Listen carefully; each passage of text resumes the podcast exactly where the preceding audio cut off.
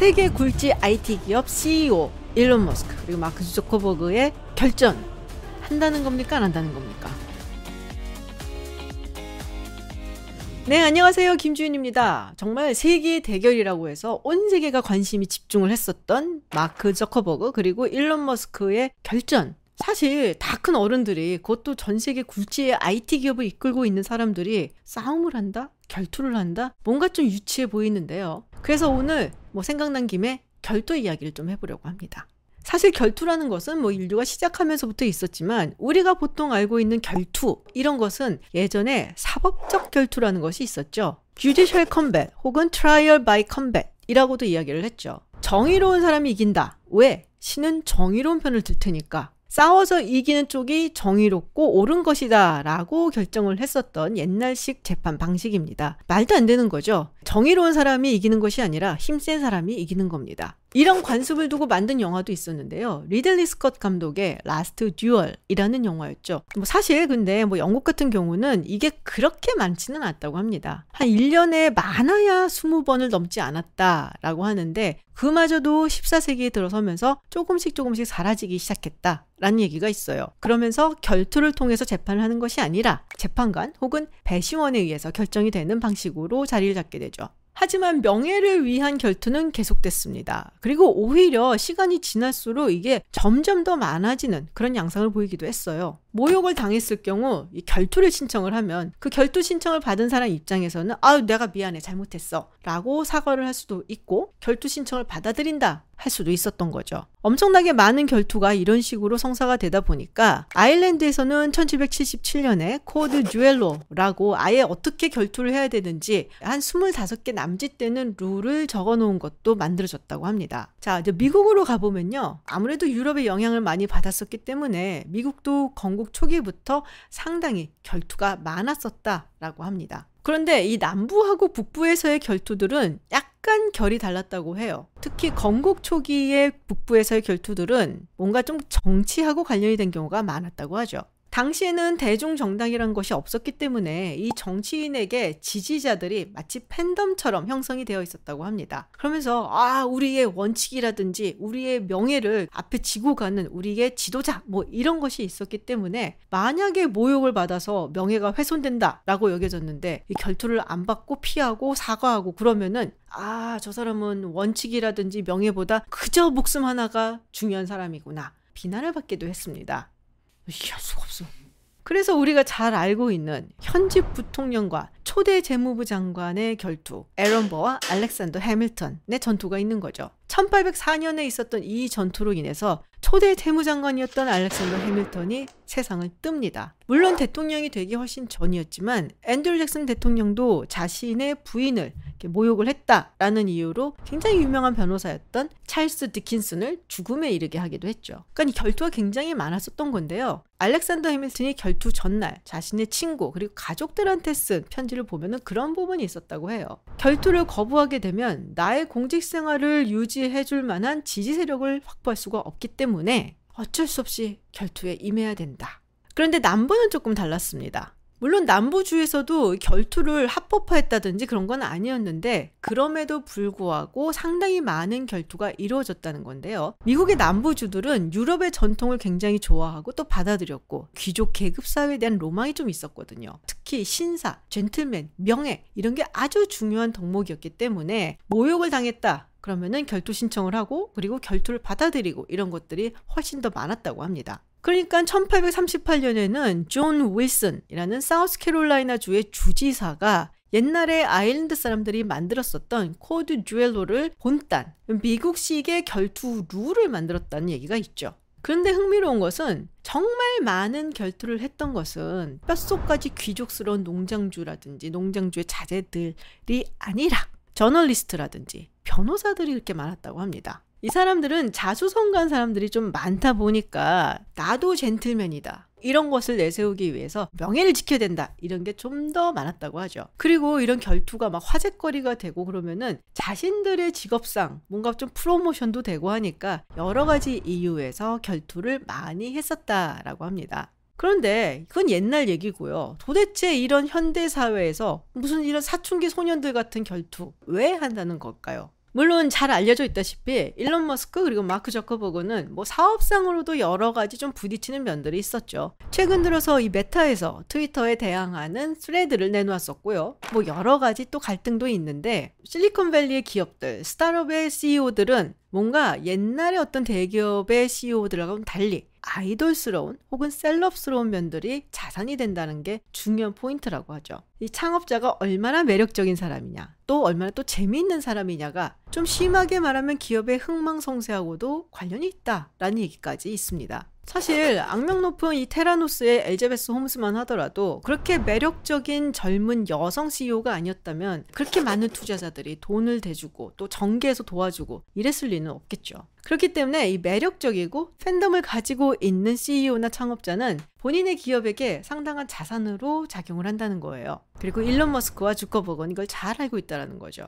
이렇게 말도 안 되는 것 같지만 뭐 결투를 해서 이목이 집중이 되고 사람들의 관심을 받게 되면은 사실 기업 자체에서 그렇게 나쁠 건 없겠다라는 계산도 깔려 있는 거고요. 물론 이게 다는 아닙니다. 사회학자인 스컷 멜저는 자신의 책인 Manhood Impossible 이라는 책에서 싸움이나 결투는 남성성과 아주 강하게 연관성이 있고 그리고 미국 사회의 문화나 전통은 남성성을 굉장히 존중하는 그런 부분이 있다라는 겁니다. 특히 화이트칼라 백인 남성 같은 경우는 이 싸움을 통해서 자기가 정말 성인 남성이다라는 것을 보여줄 수 있는 일종의 통과 의례 같은 것이 결투고 싸움이다라는 이야기까지 하고 있는데요. 사실 뭐 억만장자고 돈도 너무너무 많고 그리고 정말 최고의 삶을 누리고 있어도 이게 남성성을 대표하지는 않잖아요? 더군다나 이게 기이한 행동을 많이 해서 나름의 팬덤을 가지고 있는 혹은 세간의 이목을 집중시키는 일론 머스크와 달리 tech nerd의 이미지가 굉장히 강한 마크 저커버그로서는 이 기회에 일론 머스크와의 결투에서 자기가 이기는 모습을 딱 보여주면 기업의 이미지에도 뭐 쇄신도 되고 뭐 도움이 되지 않을까라는 생각을 했을 법도 한데 정말 그게 가능할까요? 예단할 수는 없지만 사실 이런 결투를 통해서 본인의 이미지를 쇄신하고 인생 역전을 이룬 남성이 한 명 있습니다. 캐나다 총리 저스틴 트루도입니다. 2012년 당시 자유당의 하원 의원이었던 저스틴 트루도 의원이 동료 의원이었던 보수당의 패트릭 브라조 의원과 권투 매치를 합니다. 물론 그냥 싸운 건 아니고요. 이제 경기를 통해서 모아지는 돈은 당시에 암 재단으로 기부를 하기로 합의한 상태였습니다. 그런데 여기서 중요한 거는 그거는 그거고 당사자들끼리도 뭔가가 좀 있어야 되잖아요. 사실 두 사람은 모두 당시에 이게 머리가 긴 장발이었는데요. 이 경기에서 패한 사람은 하원 로비에서 머리를 깎는다. 그리고 일주일 동안 상대방의 당, 그리고 상대방의 이름이 적혀 있는 아이스하키 셔츠를 입고 다닌다라는 것이 조건이었습니다. 그렇게 정말 많은 사람들의 관심과 함께 경기가 열렸는데요. 1라운드에서는 브라조 의원이 앞서는 걸로 보였거든요. 그런데 역시 권투를 했었던 이력이 있었던지 저스틴 트루도 의원이 2라운드부터는 앞서 나가기 시작을 합니다. 승자는 트루도 의원이었죠. 약속대로 브라조 의원은 머리를 깎았고 앞에는 자유당 Liberal Party가 적혀 있었고요. 뒤에는 트루도 이름과 함께 넘버 원이 적혀져 있는 그 티셔츠를 일주일 동안 입었어야 했죠. 근데 이 경기가 왜 저스틴 트루도한테 중요했냐? 사실 그때까지 트루도 의원은 그렇게 주목받던 의원도 아니었고요. 총리였었던 아버지 피에르 트루도의 후광에 힘입어 뭔가 좀 발 좀 좀 넓혀가려고 애쓰는 이쁘장하게 생긴 nepo baby 금수저 의원이었었거든요. 그런데 이 경기 시합으로 인해서 굉장히 다른 면을 보여줬던 겁니다. 사실 이 경기를 지게 되면은 트루도 의원한테도 꽤 치명타였거든요. 그런데 자기가 해보겠다라고 한 수를 던진 것부터 시작을 해서 또 경기를 치르는 모습을 보면서 팬들도 많아지고 인기 정치인이 되고 그리고 전국적인 정치인이 됐었죠. 그리고 3년 후인 2015년 트루도 의원은 자유당 대표로 캐나다의 총리 자리에 오르게 됩니다. 자, 그러니까 뭐 결투를 하던 전통이라든지 뭔가 입지라든지 이미지를 쇄신할 수 있다. 여러 가지 이유가 복합적으로 작용한 것 같긴 한데 그렇다면 정말로 미국이 이렇게 결투를 좋아하는 문화가 있는 나라인가? 사실 이게 애매한 게요. 건국의 아버지들은 결투를 극구 반대한 사람들이 많았거든요. 특히 초대 대통령 조지 워싱턴 같은 경우는 이 결투를 해갖고 자꾸 쓸데없이 군인들이 죽어나간다라는 거였어요. 사실 이 결투라는 것이 어느 정도 교육을 받은 상류계층 사람들한테서 일어나는 것이었거든요. 그러다 보니까 이 장교급으로 우리가 군인으로 충원을 해야 되는 사람들이 죽어나가니까 이게 웬 말도 안 되는 병력 손실이냐라는 얘기가 나왔던 거죠. 실제로 굉장히 많은 결투가 일어났던 것이 해군이었는데요. 좁은 함정에서 답답하게 있다 보니까 지루하기도 하고 서로 간에 신경을 거슬리면서 결투가 그렇게 많았다고 합니다. 그래서 1798년부터 남북전쟁에 이르는 거의 한 60년에 가까운 기간 동안 미국 해군의 전투 병력 중 3분의 2가 결투로 죽었다라고 하는 약간 믿기 힘든 썰까지 있습니다. 근데 그렇게 반대도 하고 금지법도 통과시키고 하는데 이 마초한 남성들이 말을 잘 안 들었던지 한 주에서 못하게 하면은 다른 주로 가서 결투를 하곤 했죠. 이런 결투 문화가 사라지게 된 것은 남북전쟁 전후입니다. 네, 전쟁이 일어나고 있는데 무슨 결투인가요? 뭐 그것도 있는데 남북 전쟁 이후 남부가 패배를 하면서 특유의 어떤 계급 사회가 무너지면서 자연스럽게 결투 문화도 사라졌다 라는 이야기가 있어요. 그런데 또 제가 이 얘기를 하면은 아니 우리가 그렇게 영화에서 많이 봤었던 빠라바라바 하는 네, 웨스턴 결투는 어떻게 된 것이냐 이런 말씀을 하시는 분들도 계실 것 같아요. 네, 이렇게 walkdown이라고 하는 서부의 결투. 이게 원래 남북전쟁이 끝난 다음에 남부의 젠틀맨들이 서부로 서부로 가면서 그런 관습을 전파를 시켰다라고들 이야기를 하는데 사실 서부에서는 이런 류의 결투가 그렇게 많이 일어났던 거는 아니라고 합니다. 그냥 거기서는 주먹 싸움을 했다고 하죠. 물론 그럼에도 아주 유명한 결투를 했었던 총잡이들이 있기는 했습니다. 뭐 그 중에 굉장히 대표적인 경우가 와일드 빌 히컥이라는 인물이죠. 근데 이 와일드 빌 히컥도 1865년에 아주 유명한 결투를 치고 난 후 10여 년 후에 포커 게임을 하던 중에 뒤에서 자신의 뒤통수를 노리고 총을 겨눈 한 젊은이에 의해서 살해되는데요. 근데 그 당시에 이 히컥이 가지고 있었던 패가 black ace 그리고 black eight two pair였다고 하죠. 그래서 이 패가 dead man's hand 뭐 우리말로 표현을 굳이 하자면 재수 더럽게 없는 패로 알려졌다라고 하는 믿거나 말거나 썰이 있습니다.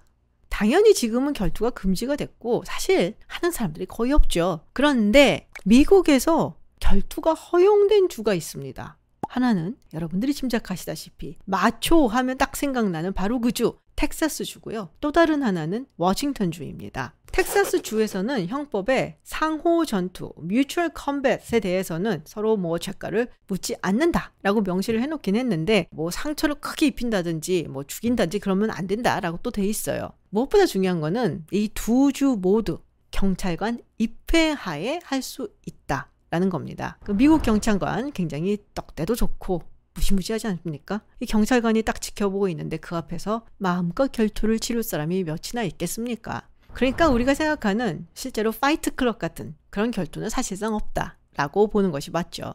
네, 이 희한한 결투 상황을 보면서 좀 우습기도 하고 약간 유치하기도 하고 그리고 솔직히 좀 재밌기도 한데요.